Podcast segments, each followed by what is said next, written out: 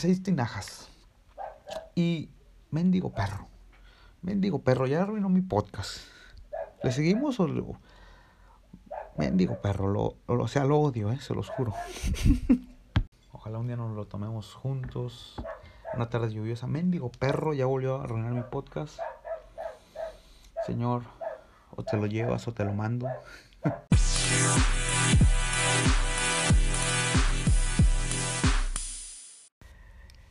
Hey, gracias a todos los que están aquí una vez más. Neta, les envío un abrazo bien grande, bien cálido.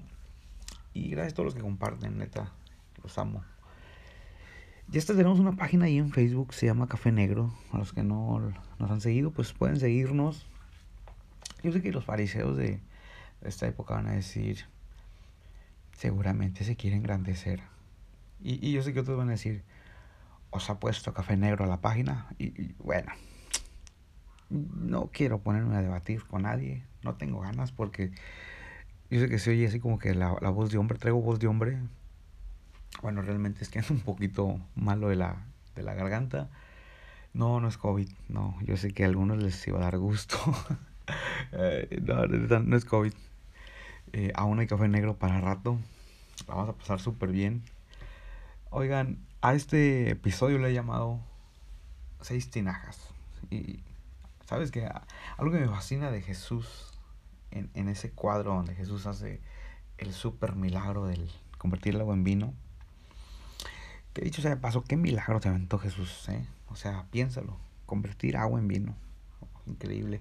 Pero me llama la atención que Jesús decide hacer el milagro y Jesús no pide como que algo extraordinario. Jesús, Jesús pide algo común. O sea, ¿Por qué lo común? Porque para los judíos tener tinajas o usar tinajas era algo común, ya que pues ahí hacían los ritos. Y recordemos que esto es todo un contexto judío, ¿no? Pero, pero Jesús pide lo común y Jesús dice, trae unas tinajas que están allá. Y Jesús en eso, en eso común, hace algo extraordinario. En la, algo ordinario, Él hace algo extraordinario. ¿Sabes cuántas veces me sentí común? Como un cerdito. Nada, no ¿Qué, qué chiste tan malo. Sabes que hay cosas con las que me doy cuenta que yo soy chaborruco. con unos chistes malos y palabras tan, tan chaborrucas. Este, Jesús de algo común hacia algo extraordinario. Muchas veces me sentí alguien así como que muy común. O sea, yo veía todo, todo mundo que servía a Dios, así como que su ropa bien nice y todo. Y los veía a hablar como puertorriqueños, ya sabes, ¿no? El típico predicador así de que alabanza a cordero, o sea, ¿sí me entiendes? Pero me di cuenta que Jesús utilizaba lo común para hacer cosas súper, súper chidas. Y, ¿sabes? Otras, otras uh, personas que estudian la Biblia dicen que esas tinajas muy, muy probablemente eran tinajas muy viejas, ya que las personas de la boda eh, eran personas con, no con un estado socioeconómico acomodado. Entonces, Jesús pide esas tinajas, no, no solamente son comunes, sino son muy viejas. A mí me encanta que Jesús, de lo viejo, le encanta hacer cosas muy, muy innovadoras.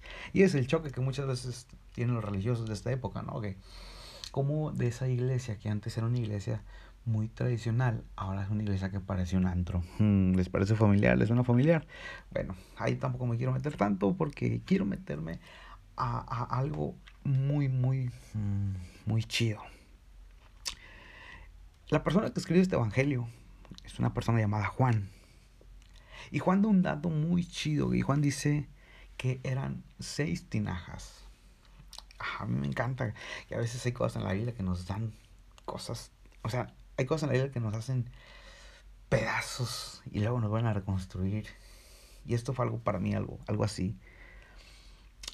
Porque el número 6 en la Biblia tiene mucho que ver con imperfección. De hecho, representa imperfección.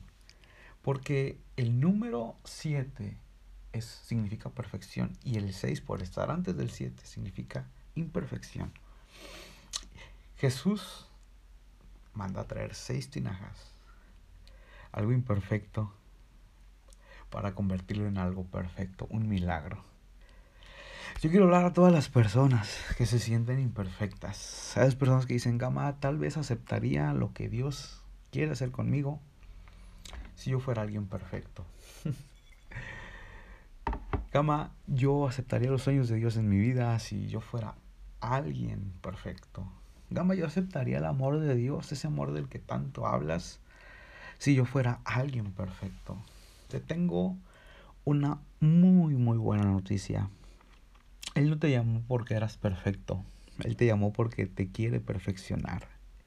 Él no te llamó porque eres una persona que no comete errores. Él te llamó porque sabe que a pesar de tus errores, tú puedes convertirte en alguien increíblemente usado por Dios. Él no te llamó porque ya no tenías pecado. él, él, te llamó porque sabe que a pesar de tus pecados, tú tienes un corazón que lo ama, que anhela seguirlo. Él no te llamó porque tienes un pasado súper limpio. Él te llamó porque sabe que a pesar de tu pasado, crees ferozmente en el futuro que Él tiene para ti. Él no te llamó porque eres perfecto o eres perfecta. Él te llamó porque sabe que su amor puede lograr perfeccionarse en ti. Yo quiero, yo quiero darle paz a alguien en esta, en esta mañana, tarde, noche, no sé qué lo esté escuchando esto. El problema de nosotros es que nos han dicho que para seguir a Jesús o para que Jesús haga algo contigo tienes que ser perfecto. Y Jesús dice, no, Señor, para yo hacer algo contigo, para que tú me ames, para que tú me sigas, me basta tu imperfección. Jesús sabe que a pesar de tu imperfección, puedes lograr caminar de su, de su mano a su lado. Así que Él no te llamó porque eres perfecto, Él te llamó porque sabe que se puede perfeccionar en ti. Banda, no olvidemos esto. Jesús mira más allá de nuestras imperfecciones. Un abrazo a todos, nos vemos la próxima semana.